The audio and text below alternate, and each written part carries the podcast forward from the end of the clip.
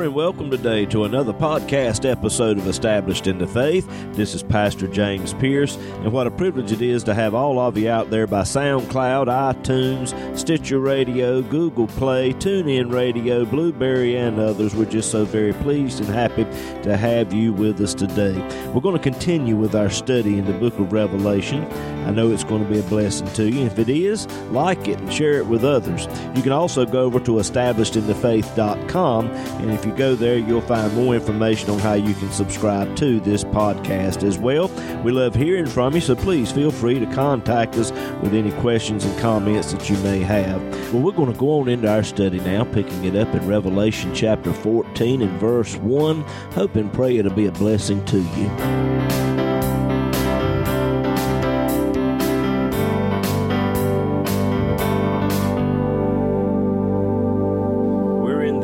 18th chapter of the book of Revelation tonight, if you would like to turn with us.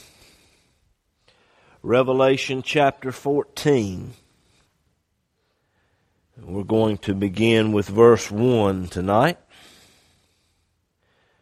Revelation 14 and verse 1 John said, I looked, and lo, a lamb stood on Mount Zion, and with him a hundred and forty and four thousand having his father's name written in their foreheads. Now, the lamb mentioned here is the Lord Jesus Christ. In chapter 13, the Holy Spirit reveals to us the true colors of the Antichrist and the false prophet. And the Holy Spirit referred to them as beast. Although men will probably look at the Antichrist and the false prophet as being uh, the greatest thing that's ever happened in the world, uh, the Holy Spirit called them beast. Even said that the false prophet had a lamb like appearance and spoke as a dragon. The false prophet, along with the Antichrist, will be so empowered by the forces of hell. They, the three working together like the Holy Trinity, will damn millions of people to hell, will force the mark to be taken. And like I said, once they take that mark, there is no chance of those individuals being saved. Now, the book of Revelation deals with the Antichrist, the false prophet, the mark of the beast, the seven year tribulation, so on and so forth. But let me remind you tonight that the book of Revelation is the revelation of Jesus Christ. Revelation chapter 1 and verse 1. I don't want us to lose sight of that because I know the past two or three weeks we've been dealing with these different issues and the Holy Spirit spent a right good bit of time dealing with these things. But the major point of the book of Revelation is the revealing of the Lord Jesus Christ. Uh, 28 times in the book of Revelation, Jesus Christ is referred to as a lamb. And it was uh, most common in the Old Testament, the uh, sacrifice that was offered up most of the time it was a lamb. And the lamb, like I said, is symbolic of the Lord Jesus Christ. When they brought that lamb in the Old Testament, they were looking forward to the Redeemer coming into this world and dying for the sins of mankind. If you want to say it was salvation on credit, that's pretty much what it was. They would bring that lamb they would offer it up. Blood was poured out, and and the sacrifice was was carried out, and so forth. But it was salvation on credit. The blood of bulls and goats could not take away sin. But when John the Baptist introduced Jesus Christ, he said, Behold, the Lamb of God, which taketh away the sin of the world. Jesus Christ forever settled the sin debt. when he died on Calvary's cross. He paid it in full. It is a finished work. He paid for all sin, past, present, future. One sacrifice did it all. As the song says, Jesus paid it all. And John mentions the word lamb in Revelation chapter 5 and verse 6. If you will, flip back over there right quick and let's point out a few things here about the lamb that John saw. Now, in the fifth chapter of the book of Revelation, John saw a book held in the right hand of God the Father and a proclamation was made who is worthy to take the book and to loose the seven seals thereof. And no man was found worthy to open the book and to loose the seals, and John wept. But in verse 6 of Revelation chapter 5, John beheld, and lo, in the midst of the throne and of the four beasts, and in the midst of the elders, stood a lamb as if it had been slain, having seven horns and seven eyes, which are the seven spirits of God sent forth into all the earth. This lamb looked as if though it had been slain, but yet it was still standing. This speaks of the death, burial, and resurrection of Jesus Christ, as if it had been slain. Jesus Christ was perfect. Every one of the lambs that were brought to the priest in the Old Testament and offered up as a sacrifice, it had to be inspected minutely so. If there was a spot, a blemish of any kind, then that one was put to the side and they would grab another one and inspect it.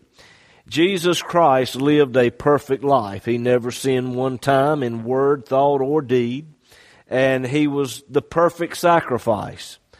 The reason we know that he lived a perfect life is because the Bible says the wages of sin is death. Had Jesus so much had committed one sin in his life, then when he died, that would have been it he would not have been raised from the dead. But when he came to the end of his life and ministry, Jesus said, Satan hath no part in me. He lived a perfect life. He died on Calvary, prayed the sin debt, and he was raised again the third day.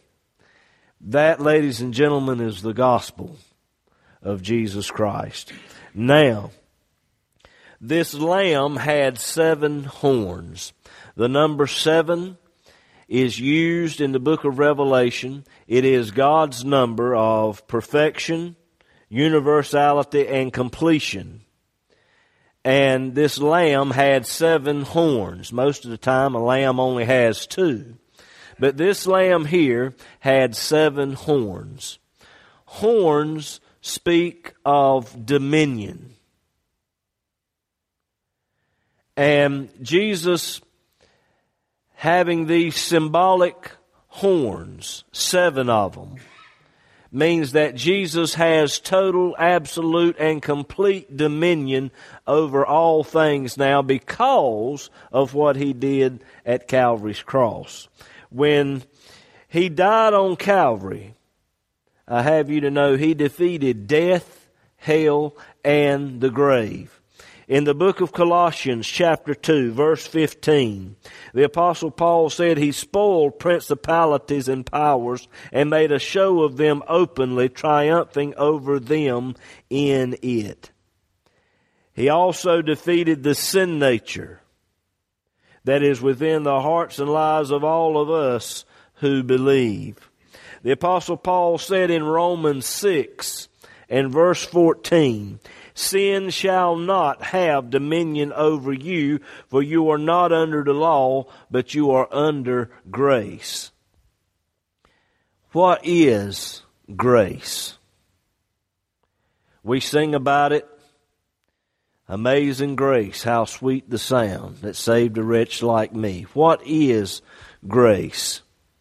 The Greek word for grace is charis.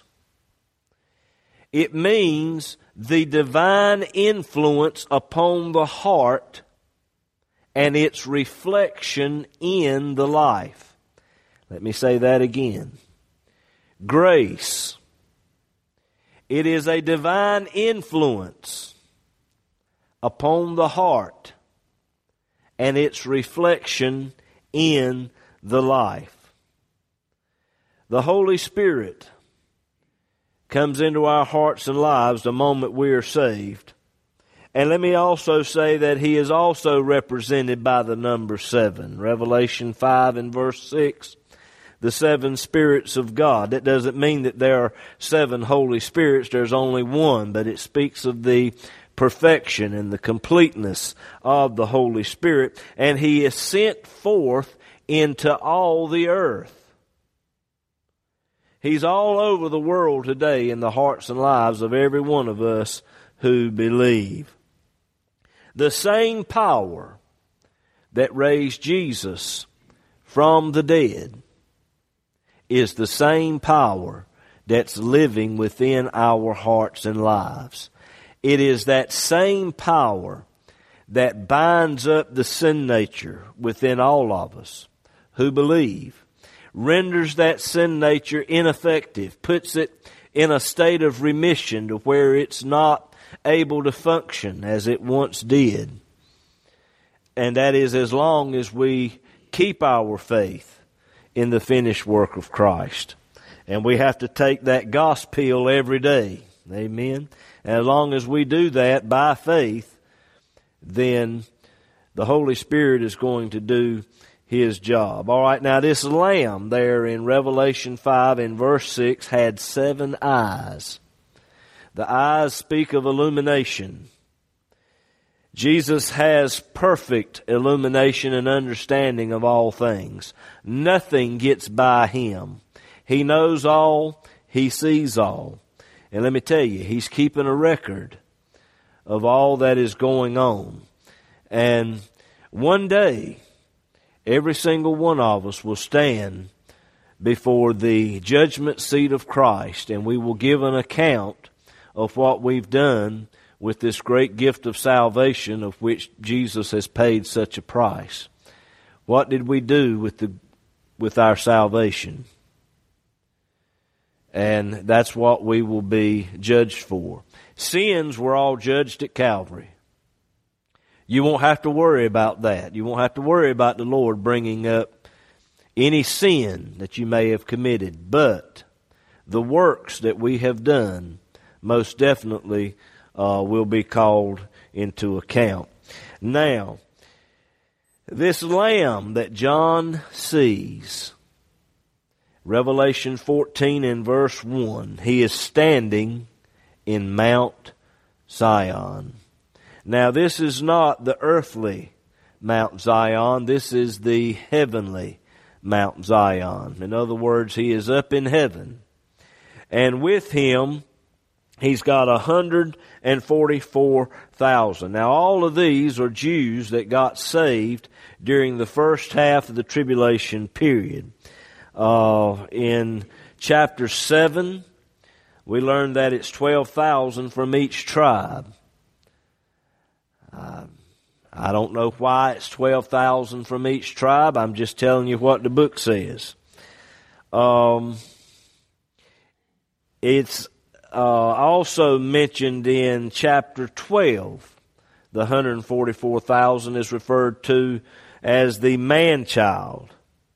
And they are raptured out in Revelation 12 and verse 5, if you want to take a look at that. Revelation 12 verse 5. The Bible says that she brought forth the man child. She is speaking of Israel. She brought forth a man child who was to rule all nations with the rod of iron, and her child was caught up unto God and to his throne. The phrase caught up is the same phrase that the apostle Paul used in 1 Thessalonians 4 and 16. For the Lord himself shall descend from heaven with a shout, with the voice of the archangel and with the trump of God, and the dead in Christ shall rise first. Then we which are alive and remain shall be caught up together with them in the clouds to meet the Lord in the air, and so shall we ever be with the Lord. Now that is the rapture of the church. But the man child, the 144,000 Jews, they'll get saved during the first half of the tribulation period. By the midpoint of the tribulation period, they will be raptured out. And John sees them with Christ up in heaven at this particular time. Now, let me say this about that. If you're not standing for Christ here and now, you won't have to worry about standing with Him then and there. Let me say that again. If you are not standing up for Jesus Christ here and now, you can forget about standing with Him there and then. Jesus said, If you deny me before men, then I will deny you before our Father which is in heaven. All right, now, these 144,000 Jews, they had the Father's name in their foreheads. Now, they're marked with a seal. I believe it's chapter 7 of the book of Revelation. In the forehead. Here, John says the Father's name is in the forehead. While they're here on earth, I don't think it's going to be an outward marking of some kind where you can look at them and say, oh, well, you're numbered with one of the 144,000 Jews. I don't think it's going to be a physical, outward um, type of thing. It may be, but I don't believe it, it will be. I will say this when a person gets saved, their life changes. It shows in how they act and how they live. And uh, of course, that is something that all of us should be cognizant of, the one that we represent. Now, John says that the Father's name was written in their forehead. You got to understand now, they're all in heaven at this particular time that John is seeing them. Will they have a literal name where you can actually see it in heaven? Or is this symbolic of something? I don't know. I'm just reading to you what the book says, I'll just have to leave that entirely up to you. Now, as far as there being an actual marking on the head while they're here on earth, it's a funny thing that the Antichrist and the false prophet is causing men to take a mark in the right hand or forehead, and they are known for copying everything that God does. So could it be a physical thing? It, it, there's a chance that it could be, but we really don't know. I guess we'll know farther along. As the song says, we'll know more about it. All right, Revelation 14 verse 2. And I heard a voice from heaven as the voice of many waters and as the voice of great thunder. And I heard the voice of harpers harping with their harps. Here we have the 144,000 praising and worshiping God. It was loud. It was like the voice of many waters and of a great thunder. I think we need to take a look at that and examine our own praise and worship of God. And we might need to make some adjustments accordingly. We got a lot to praise and worship God about. Amen. Now, these 144,000 were playing harps. How many of them do you think had the ability to play a harp here on earth? A few, maybe. but not, a, not all 144,000 of them. I guess it is safe to say when we all get to heaven, God's going to give us a harp. We'll all have something to harp on. God's going to give us a harp, but guess what? He's also going to give us the ability to play it. I want you to think about that. Some of you, bless your heart, you can't carry a tune in a bucket.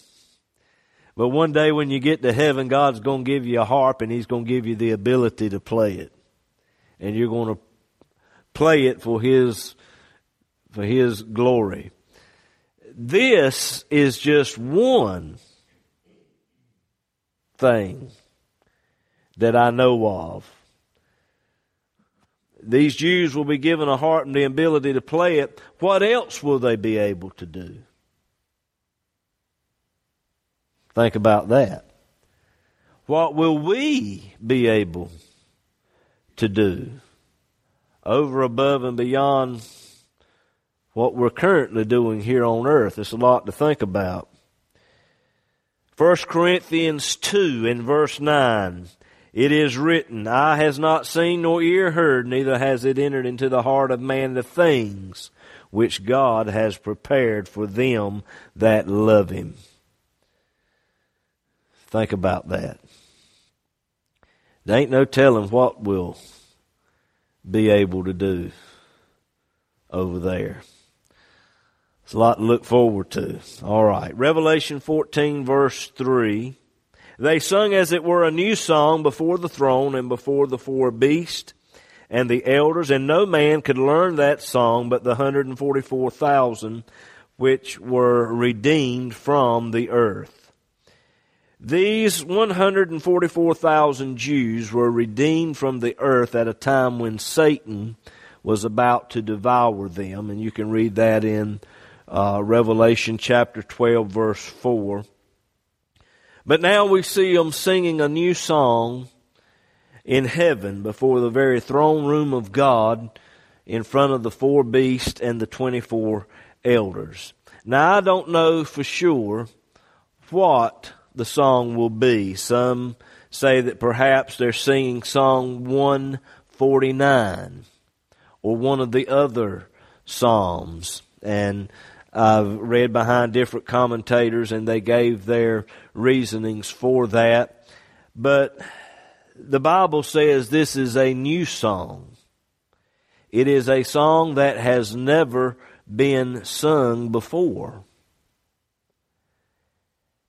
and nobody else could learn that song except the 144,000. Now, like I said, I don't know exactly what the song will be, but I've got a suspicion it may have something to do with what they've been through here on this earth. Um, they're all Jews. They got saved just like you and I get saved today. But at the midpoint of the tribulation period, the Antichrist will come into Jerusalem with the intentions of killing every single Jew that he can get his hands on. And it's at this time that God's going to rapture them out. Satan had intentions on destroying these Jews, and God saved them these 144,000 are the only ones who have experienced this type of thing. Could it be that the song they're singing has something to do with what they've experienced? If that is the case, then no wonder no one else could sing that song but the 144,000. But we really don't know. All right, Revelation 14, verse 4. These are they which were not defiled with women, for they are virgins. These are they which follow the Lamb whithersoever he goeth. These were redeemed from among men, being the firstfruits unto God and to the Lamb. Now, the phrase not defiled with women leads you to think that all of these are men. And then the phrase right after that says they are virgins. Well, that leads you to think that they're all women. These two phrases have nothing to do with social vices. Has nothing to do with that. Uh, if you will, turn to Isaiah chapter 54. The 144,000 that are saved uh, is going to be a combination of both men and women. And like I said, these these uh, phrases here have nothing to do with uh, the social vices as you normally think. It's referring to spiritual adultery. And throughout the Old Testament, God likened idolatry to adultery. And in Isaiah chapter 54, move down, if you will, to verse 5. God said, For thy Maker is thy husband. The Lord of hosts is his name, and thy Redeemer, the Holy One of Israel. The God of the whole earth shall he be called. For the Lord hath called thee as a woman forsaken and grieved in spirit, and a wife of youth, when thou wast refused, saith God. When Israel began to worship idols and other gods, in the eyes of God, it was spiritual adultery. If you will, look at Jeremiah chapter 3. Jeremiah chapter 3. Move down, if you will, to verse 8.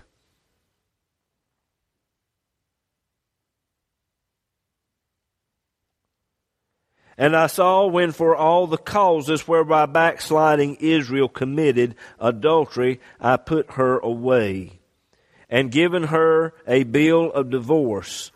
Yet her treacherous sister Judah feared not, but went and played the harlot also. And it came to pass through the lightness of her whoredom that she defiled the land and committed adultery with stones and with stocks. Like I said, the phrase over in Revelation 14, not being defiled with women and being virgins, has nothing to do with uh, procreation. It has nothing to do with that whatsoever. It has to do with being unfaithful to the Lord. When a person places their faith in anything other than the finished work of Christ and what He did on the cross, that person is committing spiritual adultery. Let me say that again.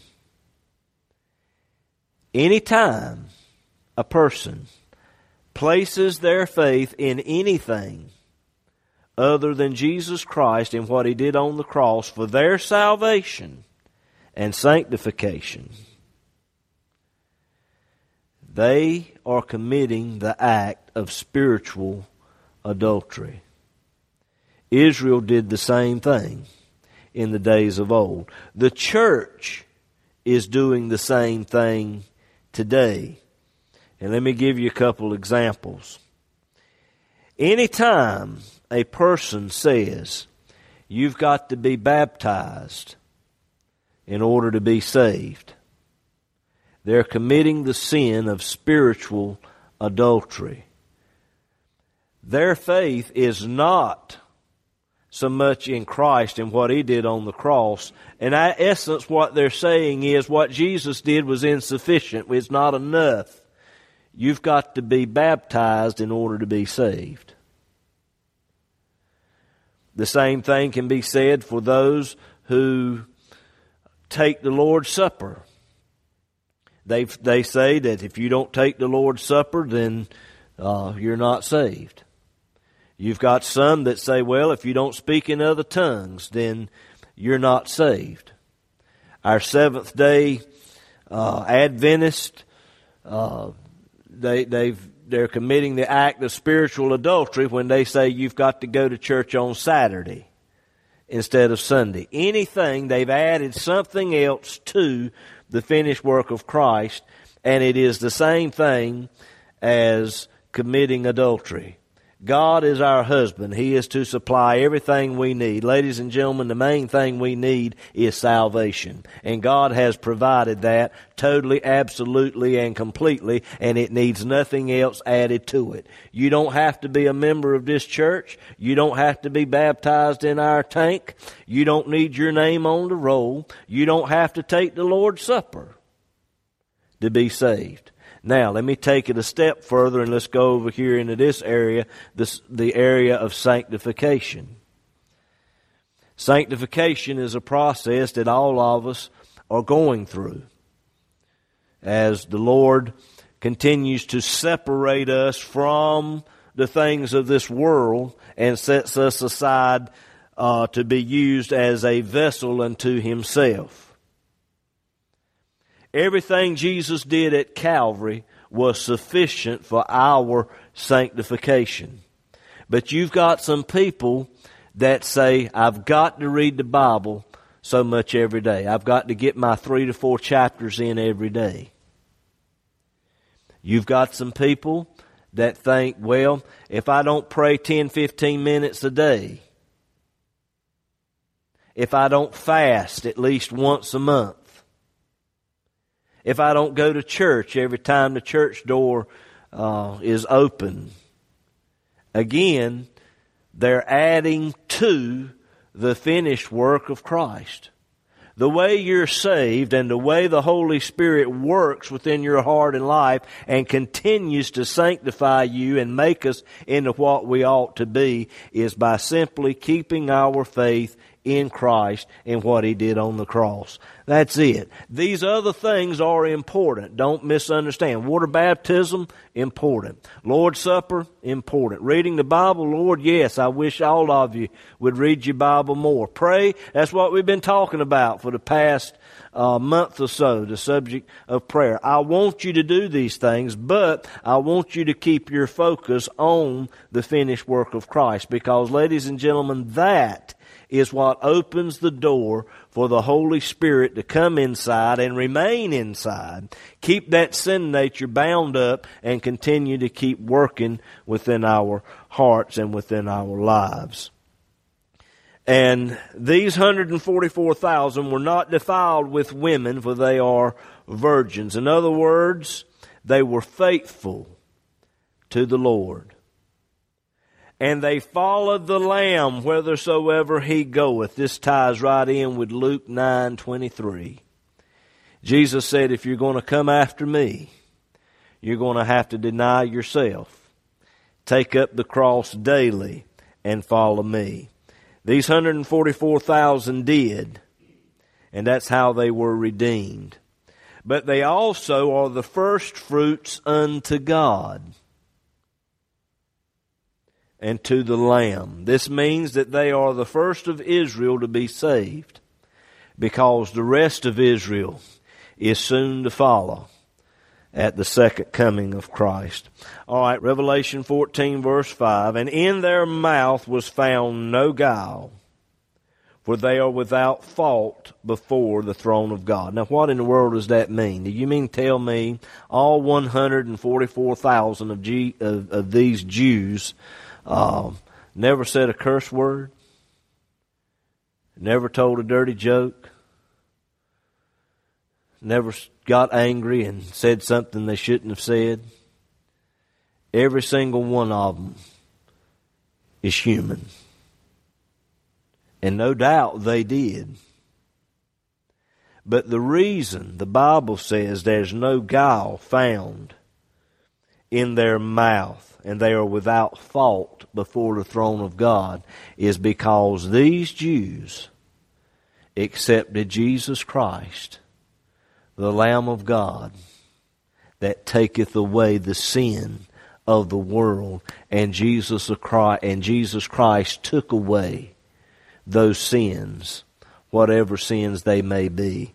It's the same thing with you and I tonight. When we stand before God, there is nothing that God will hold against us. There is no fault found in any one of us. Why? Because the blood of Jesus Christ is sufficient to wash and to cleanse from all sin.